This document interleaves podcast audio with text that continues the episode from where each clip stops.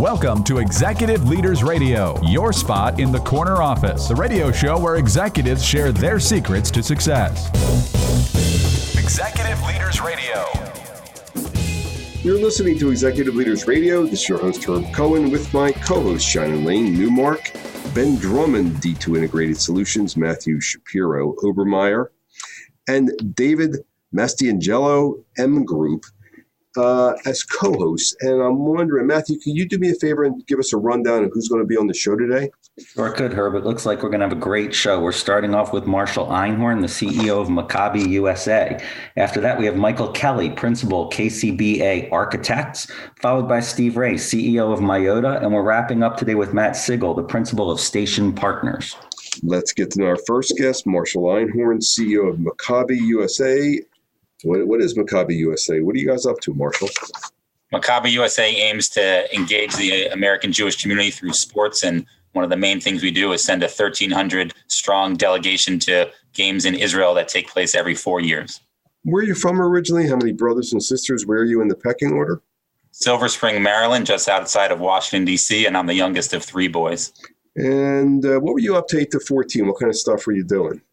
I was either tagging along to my brother's soccer games or going to my own soccer games, and also very involved in our local uh, Jewish community, both at the synagogue and the school that we attended. Hmm. So, what, what are you, what are you, what were you doing at the Jewish community? What kind of stuff do you remember doing there?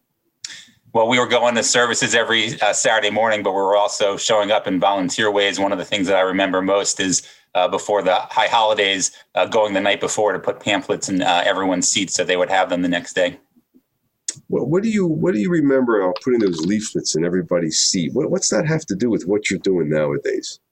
I think it was leadership by example. I saw my parents uh, really rolling up their sleeves for the Jewish community and volunteering their time, and uh, I, I, certainly took that with me uh, into my career path. Hmm, interesting, Matthew. Marshall, you told us earlier that your your friends when you were 14 wouldn't be surprised at what you're doing now. I'm curious, how would your friends who when you were 14 describe you at 14? I think I was known uh, as both an athlete and uh, a leader at school.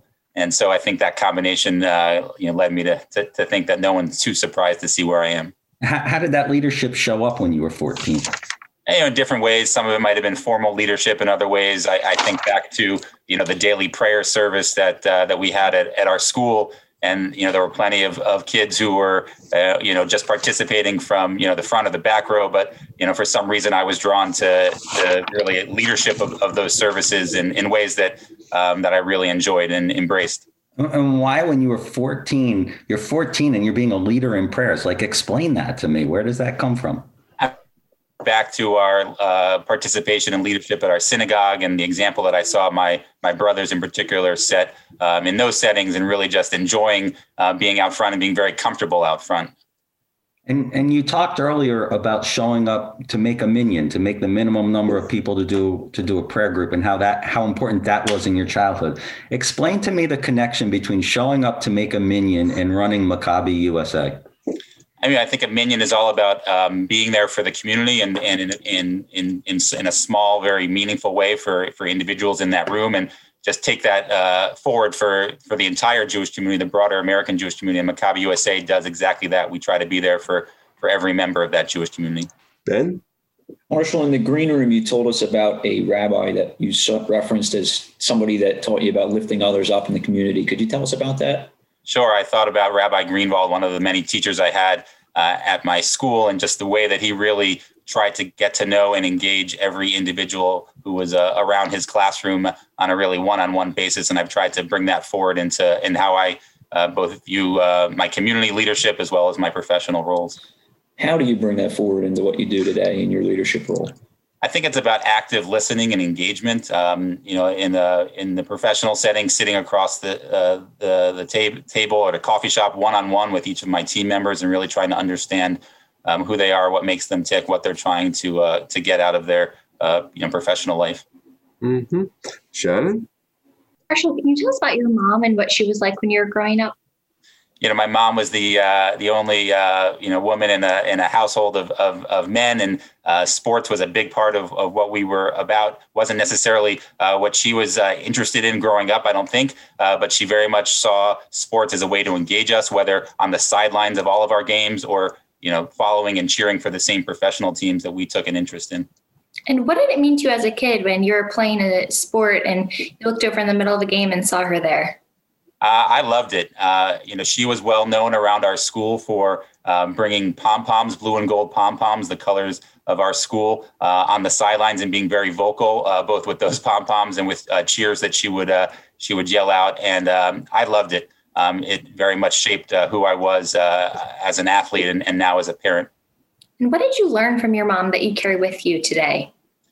I think uh, you know showing up enthusiastically. Um, she uh, throughout my childhood had a full time job, uh, but managed to be there um, again on the sidelines at home for us.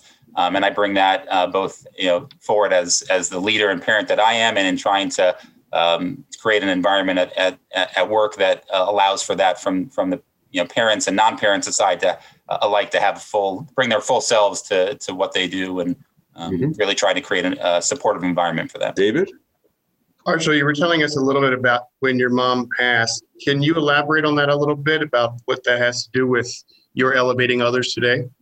Sure. So my mom passed a few years ago, uh, very suddenly, and um, you know I think tying it back to what we talked about earlier about that that minyan, that you know minimum of, of ten people in order to have a, a Jewish prayer service, and for me, uh, saying the memorial prayer for her uh, three times a day for those first 11 months after she passed became a real important ritual for me um, as uh, as I dealt with her loss and and I think being there for other people to me you know I bring that concept forward uh, you know in, in various ways that they need whether it's showing up for a minyan um, or in, in other ways to uh, to really value that. Hmm. Sounds to me like your middle name is Community. Am I mistaken about that? Well, I, I, I joke that I technically don't have a middle name, and uh, people are surprised by that. But I, I think that would be a, an appropriate one. I think uh, again, from from growing up till now, uh, community and the Jewish community have been um, just key aspects of of who I am and who our family um, has uh, has been about, or what our family has really been about. Can I suggest a different middle name for you? Passion. I feel like you're all about passion and bringing passion into right. You've described what you do as connecting your passions relating to Judaism and sports. Um, tell me, tell me how you bring passion to work. Like they don't go together in my mind. well, I've been lucky enough in the second half of my career to to really be able to follow uh, that passion. It's it's a it's a thing that I think I w- was missing in the first half of my career, and I switched careers uh, from the for-profit world into the nonprofit space, and particularly into Jewish communal service, and bringing that passion and being able to fuse my identity outside of work with my identity at work has really been uh, the key aspect of the second half of, of my professional career. How do you bring that passion to the people who participate in Maccabi USA? Well, I mean, it's a wonderful mission driven organization, and we're really trying to engage people through a passion that they already have through uh, elite sports and bring uh, the Jewish piece of it into it. For some, they're already well connected to the Jewish community, but for many, um, it's something they know uh, that they have in their lives, but they haven't really activated. So, to be able to combine two passions into a single organization is really an amazing thing. Marshall, how does that passion enable you to be a good leader? You know, I think people hopefully uh, see that excitement and passion, uh, whether I'm at work or on the sidelines of one of our tryouts this summer, um, and and hopefully they feed off of that. And I think uh, sports is just a great way. You know, sports in general, aside from me, is just an area where people bring their passions, and I think having an organization focused on sports and naturally brings that out in people. So for you, leadership is about the the people being led, not necessarily the leader yeah, very much so. I think uh, you know, dating back to uh, when I was a kid till now, you know, I've very much been about elevating others. That's why I love team sports, uh, particularly soccer. You know, playing midfield and distributing, uh, being up at the front, but also knowing that you had responsibilities in the back end and and running all over the place and and being part of a, a team was really um, important to to how I developed as an athlete and as a leader. Do you try and teach passion as a parent? Yeah, I think uh, you know each of our kids. We have three kids, and each is is, is a little different. You know, some naturally bring their own passion, and some uh, you have to draw it out a little bit. It's amazing to see three people who can be so different coming from the same place, um, but very much so. Um, and passion can be about their sports, about the teams that we root for, um, or about things outside of sports. Hmm. Uh, Marshall, the similarity, real quick, between being a dad and being the CEO of Maccabi USA. I, I, I, see elements of it, although uh, you know some differences as well. Obviously, I have uh, a much better co uh, co-parent uh, in my wife in terms of that. Um, but you know, at, at, work also, we very much have a partnership, whether that's with my uh, professional colleagues or with my uh, lay leadership on our board. And the website address for Maccabi USA. MaccabiUSA.com. We've been speaking with Marshall Einhorn, CEO of Maccabi USA, here on Executive Leaders Radio. Don't forget to visit our website. It's executiveleadersradio.com. That's executiveleadersradio.com. To learn more about our executive leaders, we just spoke with Marshall Einhorn, CEO of Maccabi USA. Stick around, don't go away. We'll be back in a moment right after this quick break. You now can recognize your deserving business advisors on our nation's leading Business with Heart radio show, executiveleadersradio.com. Yes, recognize, you can recognize your deserving business advisors on our nation's leading Business with Heart radio show, executiveleadersradio.com. Simply visit executiveleadersradio.com, securely enter their info, and we'll reach out to spotlight your deserving business advisors on our nation's leading Business with Heart radio show, Executive leadersradio.com. Don't wait. This radio and online social media and search engine exposure is quite valuable to your advisors. Yes, this radio and online social media exposure is free and quite valuable to your business advisors who deserve to be recognized. Visit executiveleadersradio.com now to nominate your deserving business advisors.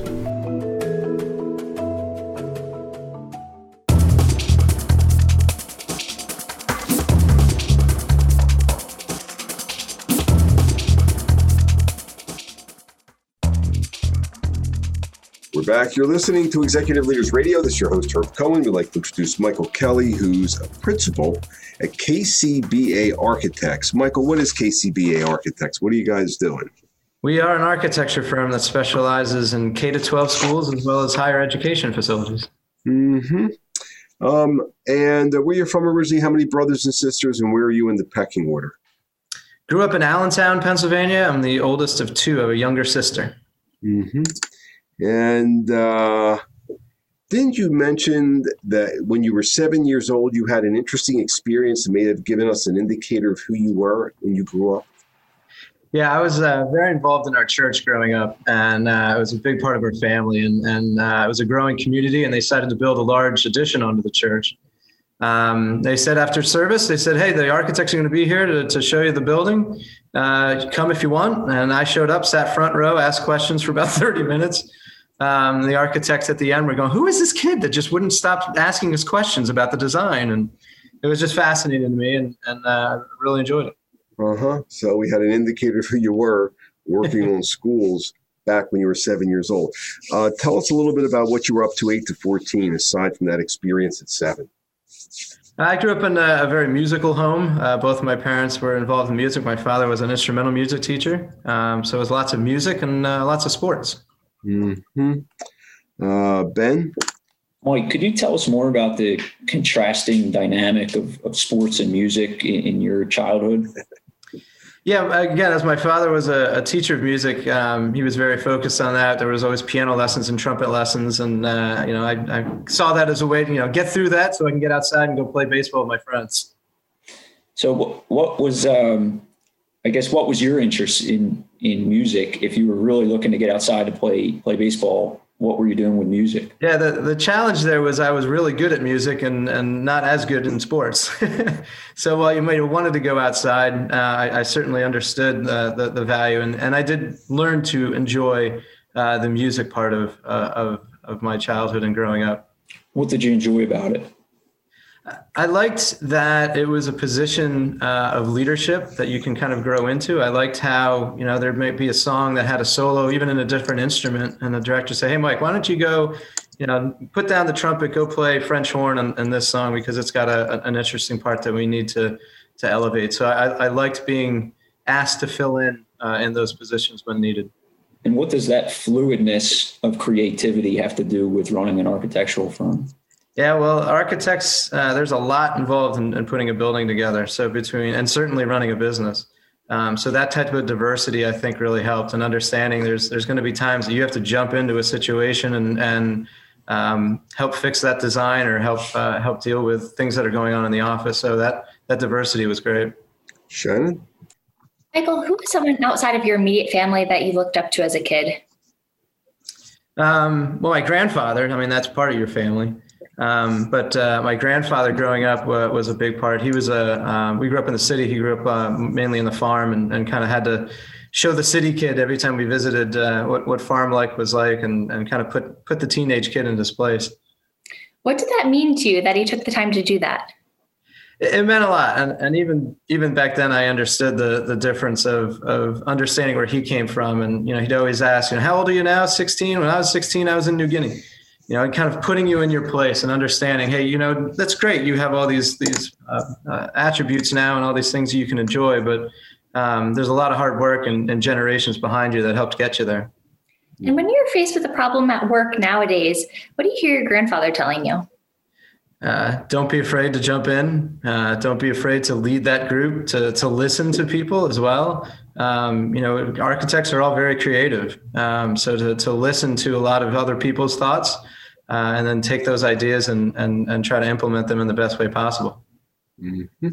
Matthew? Mike, could you tell us a little bit about mom and dad?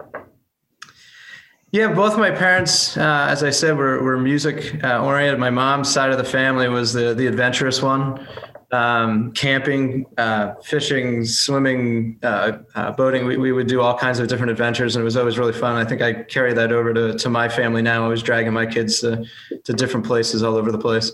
So, are you more like your mom or your dad? I think I'm more like my mom in that sense. Um, and, how, and how does that carry through to the way you run KCBA Architects? I think uh, um, understanding um, uh, a lot of different opinions of people um, certainly, you know, just coming from the last year and a half that we had, you know, trying to to comfort a lot of different opinions and a lot of different concerns. Um, uh, always listening, I, I, think, was a big attribute uh, that my mom had as well. That was important. Mm-hmm. Um, David, what are you thinking? Mike, you mentioned in the green room you were involved in the church not only in the weekend but during the week too you were the kid that everybody wanted to babysit, and then you grew up to be a youth group leader. Can you tell me a little bit more about that? Yeah, both my uh, my parents were involved in the church uh, quite a lot, uh, running the the leadership uh, youth group there. So I just grew up all around it. Um, uh, was a child of it, then became a part of it, then became someone that uh, that worked in Bible school and things like that. So um, you know, kind of never growing up, always feeling like a kid, and and uh, you know now I get to be in a position where I I can design schools for children is uh, is pretty fun. Wow! So really, it really made you feel part of a larger family. Uh, what did that experience have to do with running KCBA now? Yeah, the the greatest part about our, our church was, uh, you know, we had a lot of good times, and you know, at, at, any larger groups, there's going to be tragedy along the way too, and and seeing how that community came together uh, in, in good times and in, and in tragedies. You, you see that um, uh, here, and and we we try to um, comfort our our employees as best we can. Um, in good times and bad, and just be understanding uh, when when they may have family struggles or, or issues like that. So we're always trying to help and just be part of a bigger family. Mm-hmm. Mike, you talked earlier when you were seven years old, you were sitting in the front row talking to the architect as they built the addition the school addition to your church. I'm curious, do you remember when the building actually got built and you got to use it? Oh, yeah. I used to sneak in all the time because um, we, we'd have uh, uh, choir practice on Thursday and I'd, I'd be 20 minutes late because I'm you know, walking through the construction site where I wasn't supposed to be um, I loved it. It was great. It was it was a firsthand experience of you know not only the design but the construction of it. It was it was fun to explore. And so I'm curious now. Do you still like walking through the site, and do you go oh, yeah. to the go and visit the schools after the kids are using them? It's it's an incredible feeling. I mean, there's a, there's a lot of hard work and a lot of struggle, especially in, in public schools. Uh, not everybody is, is excited about building schools sometimes. Uh, but when it's completed and you can walk through and see the look on the kids' faces, man, it's it's it's all worth it. Describe uh, the look on those kids' faces. I, I remember working on a, a, project recently that was pretty tough, and and you know after every meeting you'd see kids walking around in schools. You're like, I'm doing this for you, and you're the reason I'm doing this. And and uh, when the building was completed and they got to tour the building, just uh, the look of wow, this is this is our school now. You know, where's all the where's all the brick that's falling down? Well, no, it's not falling down anymore. It's it's a much safer place for it. Um, that's that's just a great feeling. Kind of propels you throughout your day. What, what's the um, what's a well designed school all about? What, what, what what's the effect? What's that about? I think in this day and age, safety uh, obviously is the, the first step, and, and the safety of, of school design has changed uh, throughout the years, but also a place that inspires students. You know, when they walk in, they look up and go, wow, this is going to be a fun day. Or, man, I've got a little bit more room to uh, explore in art and music. Um, it's funny how we, have done several projects recently that uh, somehow always include a, a, music room edition. And a lot of my colleagues are like, is, is your dad telling you you need to be putting music editions on all these schools? Um, but I just see it as you know, in, in, a bigger space, in a better space, you know, you can do more. Um, so that kind of drives me to, to you know design those spaces. Remember what it like to, to, feel as a kid to be in those rooms and go, you know, if you got a little bit more space, a little bit more natural light into these spaces, man, you, you know, your your your job there could be limitless. Hmm. You mentioned uh, when we were talking in the green room that you love working with schools. What else, what else am I missing there? I think it's about uh, places where people are going to uh, have their memories from. Uh, and, and, I started really in, in, in, a love of church design because I had so many memories growing up in my church. Um, so, what are those spaces that we can design as architects that, that people are going to remember? Um, you know, their core memories from that, you know, 30 years later are going to be interviewed by a bunch of people saying, What did you remember as a child? Well, they're going to remember those spaces. Uh, and I think that's what I really like about, uh, about the designs that we do. What what is the uh, what is the website address for KCBA Architects? It's kcba-architects.com. Let me have that one more time. kcba-architects.com. We've been speaking with Michael Kelly, principal of KCBA Architects here on Executive Leaders Radio. Don't go away. We'll be back in a moment right after this quick break.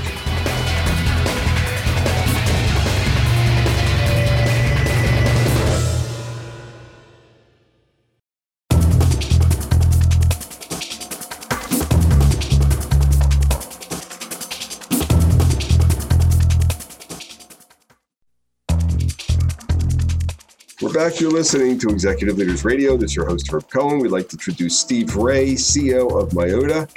Uh, Steve, what is Myota? What are you guys doing? Myota is a platform for information protection and data security that renders data useless to attackers, ransomware, mm-hmm. data breaches, etc. Mm-hmm. How large or how small is this company? Uh, we're in the startup phase, so 10 employees and just starting in our first commercial phase. Mm-hmm. Where you're from originally? How many brothers and sisters? Where are you in the pecking order? I was raised in Central California, and I have an older sister. Alrighty. And what was going on with you, eight to fourteen-ish? Quite a bit. I was living the uh, California version of Sandlot, if you're familiar with that movie. So a lot of hopping on bicycles, living the day, and coming back at night. Um, but I was also hanging out a lot at my grandparents' house. Mm-hmm. Why were you hanging out at your grandparents' house? Um, we had a bit of dysfunction at home, um, some post addiction issues related to my mother in particular. And uh, it was a safe place for us to uh, be kids. Mm-hmm. So you were hanging out. Your mom had some addiction issues. You were hanging out with your grandparents, and you mentioned your grandmother was um, legally blind, but you learned a great deal from her. What was that all about? Yeah, um, Nana, as we called her, was pretty amazing individual. Um, legally blind uh, happened suddenly in her early 30s, and yet what I learned from her was that despite the fact that she was small in stature and obviously had a bit of a disadvantage, that she didn't let much stop her. She wasn't big into limitations. Well, what's that have to do with what you're doing nowadays? Well, if anybody uh, who's run a startup would probably tell you, um, you know you if you focus on the limitations as you're trying to bring a startup into markets that are very mature and well established uh, you're going to create your own headwinds uh, mm-hmm. uh, the market will create plenty of them. You need to fight through them. So how many businesses have you been involved with starting? Um, I have never, quite frankly, been the person who I would tell you would start a business, with maybe a minor exception, but more someone who comes in at a stage where it's time to truly create a business to mature it into. And how many times have you done this? Uh, six in total. Mm-hmm. Okie dokie. Uh, Matthew, please give me a hand.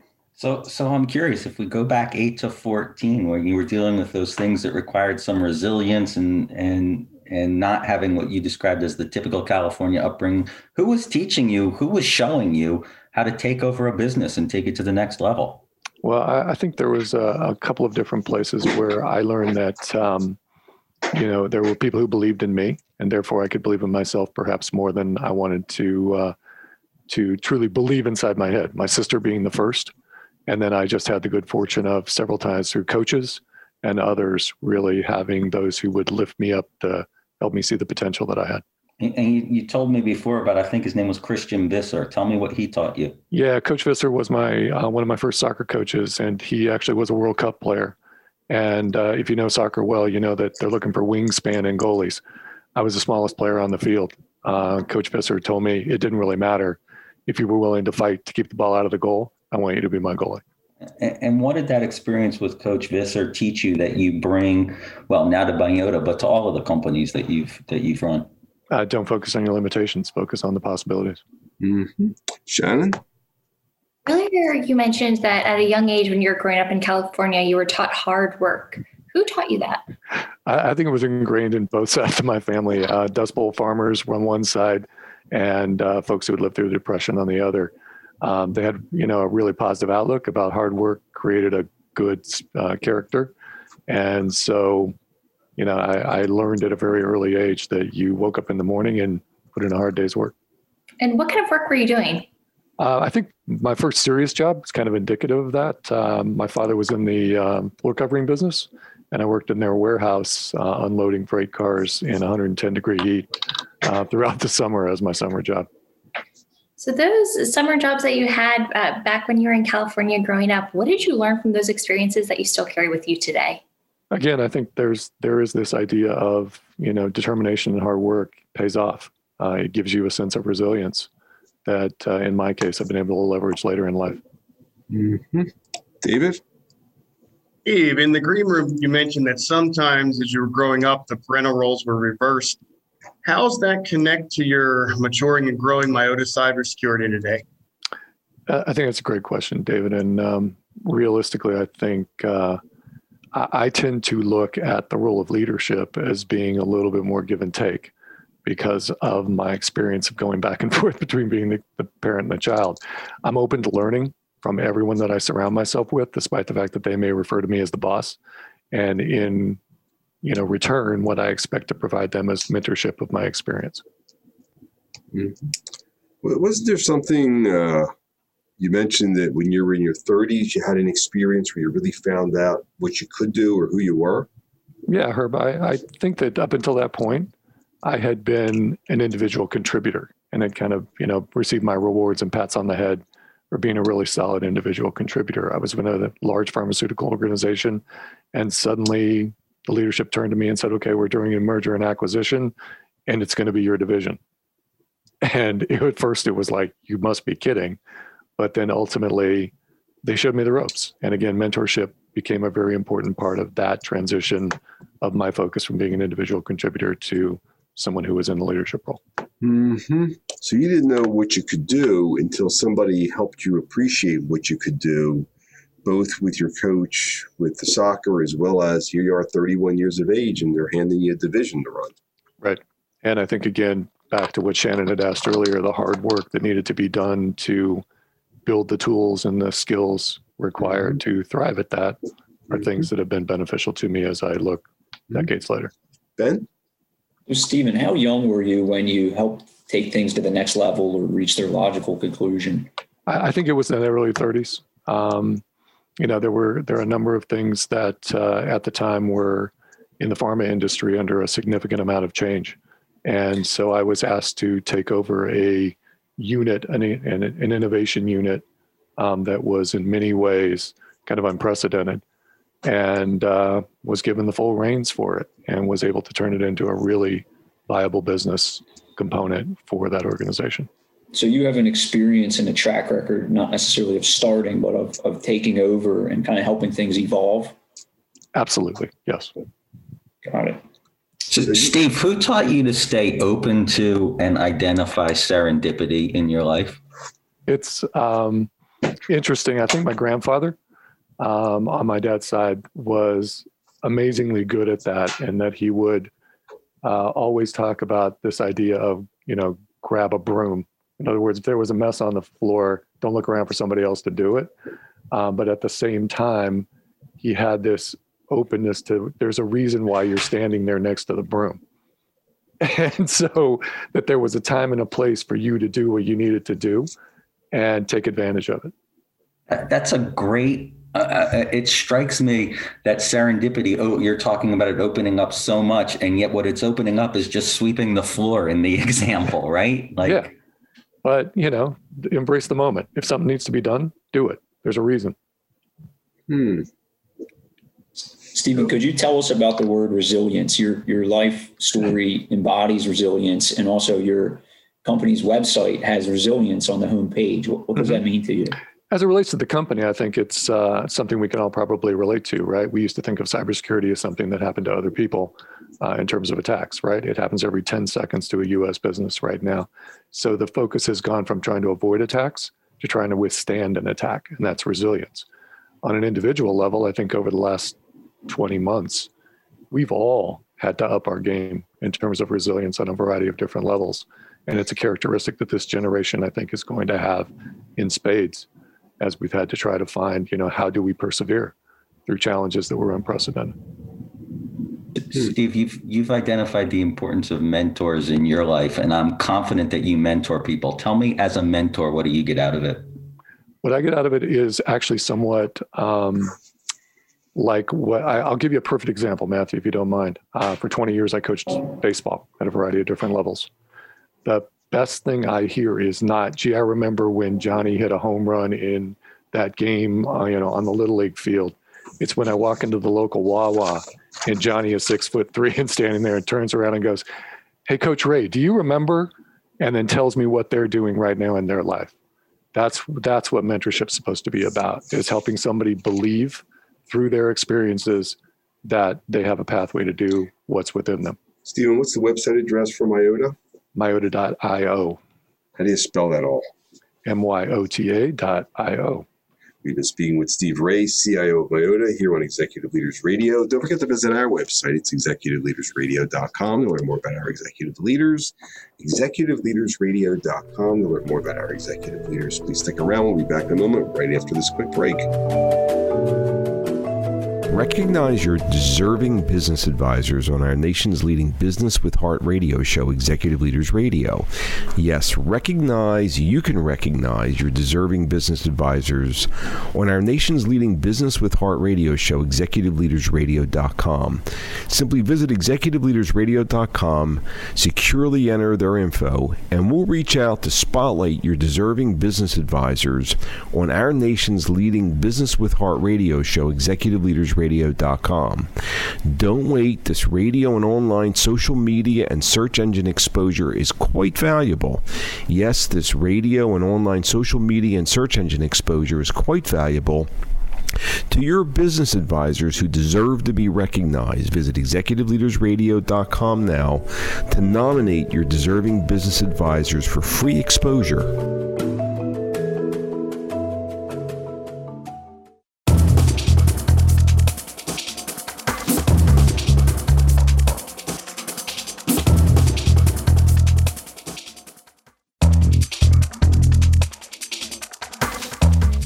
You're listening to Executive Leaders Radio. This is your host, Herb Cohen. We'd like to introduce Matt Sigel, who is a principal at Station Partners. What is Station Partners? What are you guys doing? Uh, we're a boutique real estate development company that specializes in creating unique spaces. Hmm. And where you from originally? How many brothers and sisters? Where are you in the pecking order? Uh, I grew up in Ocean City, New Jersey, and I have an older brother. Uh, he's about four years older. All right, eight to 14. What kind of stuff were you doing and what kind of environment were you doing it in? Uh, played a lot of sports. Uh, growing up on an island, uh, we had the benefit of basically having a free reign. Uh, we could ride our bikes, you know, almost anywhere on the island. Just don't go over a bridge. Mm-hmm. And uh, we'll dig into that in a little bit. Uh, Matthew, give me a hand with him, please. Yeah. What was your favorite sport growing up, Matt? Definitely baseball. And, and, tell me, what positions did you play on the team? What was your role? Uh, played or uh, hit fourth and played first base. Hitting fourth is a lot of responsibility. How, how, how did that feel to you at the time? Uh, it felt great. Uh, you know, you oftentimes had the opportunity with men on base, and your job was to, you know, make contact, drive the ball, uh, you know, get those runners home. You, you, you described it in the green room as an opportunity to deliver, and and I was struck because baseball's a game of failure. Even for really good little kids, it's still a game of failure. But you described it as an opportunity to deliver. So where does that come from? That sense of seeing the opportunity to deliver, not the opportunity to fail. Uh, I, I, guess a lot of it's just having a positive outlook on it. Uh, and my grandfather uh, would often say that you know life provides only so many opportunities, and it's it's up to you to take advantage of them. So, so how does that? How did how did your father? How did your grandfather live that? Um, well, growing up, uh, he retired early, so uh, I got to spend a lot of time with him, and he always was busy. He uh, kept kept a lot of odd jobs, working for the local church or some local companies, and I got to accompany him uh, on a lot of those uh, jobs. And, uh, he was never does, somebody just sit around. And and how does that kind of credo inform running station partners? Uh, always staying busy, always looking for things that need to be done, uh, always looking for way to ways to improve. Um, mm-hmm. Shannon, who are you more like, your mom or your dad? Definitely my mom. Tell us more about that. Uh, she was a nurse uh, and she worked a lot of nights. So, you know, even though she worked full time, you know, we always got a sense that she was around. You know, we would, uh, you know, she would uh, leave for seven, get home at seven o'clock. Uh, so she might be sleeping during the day, but she was always there for us. I feel like that, you know, must say something about um, the way her presence amongst you guys and the way she handled herself in the family. That she was always around, even though she was always working, or. Yeah, she, she was definitely, uh, you know, kind of the rock of the family. Um, you know, she was always there if we had a, a an issue or a problem um, it, it, was very felt very fortunate having having my mom. And what did you learn from your mom that you carry with you into work nowadays? Uh, work ethic, uh, definitely uh, caring for family and close friends as well. Mm-hmm. Matt, what was it like growing up in Ocean City, a vacation vacation town? Yeah, it, it was it was a place where it was very you know just had uh, dichotomy between the, the summer and the winter. In the in the wintertime, it was a very small community, very small town. You knew everybody. Uh, you know, it was maybe sixteen thousand people, and then in the summertime, uh, it, it, would go to two hundred thousand people. So it was a very large uh, community in the summer. How young were you when you gained perspective on real estate market? Pretty young. We uh, we moved within the island, and uh, when we sold our our first house, uh, we sold it for two hundred twenty five thousand, and two years later traded again for four hundred fifty thousand. What did that experience teach you that you bring to work today? Um, you know the cycles of real estate. You know the ups and the downs. You know at this point in my career, I've I've lived through four of them, and trying to take uh, knowledge and, and bits and pieces from each of those uh, and try to stay grounded in what the fundamentals of real estate are. Mm-hmm. David? Uh, at what age did you begin envisioning the uses of space and with who? Uh, I spent a lot of time with my mom. She um, she enjoyed uh, walking through spaces, whether it was other houses or you know buildings or malls, of talking about you know what was there, uh, what was done well, what should it be, um, and I carried that through uh, uh, to today of, of constantly looking at um, space and trying to figure out what it should be, not what it is.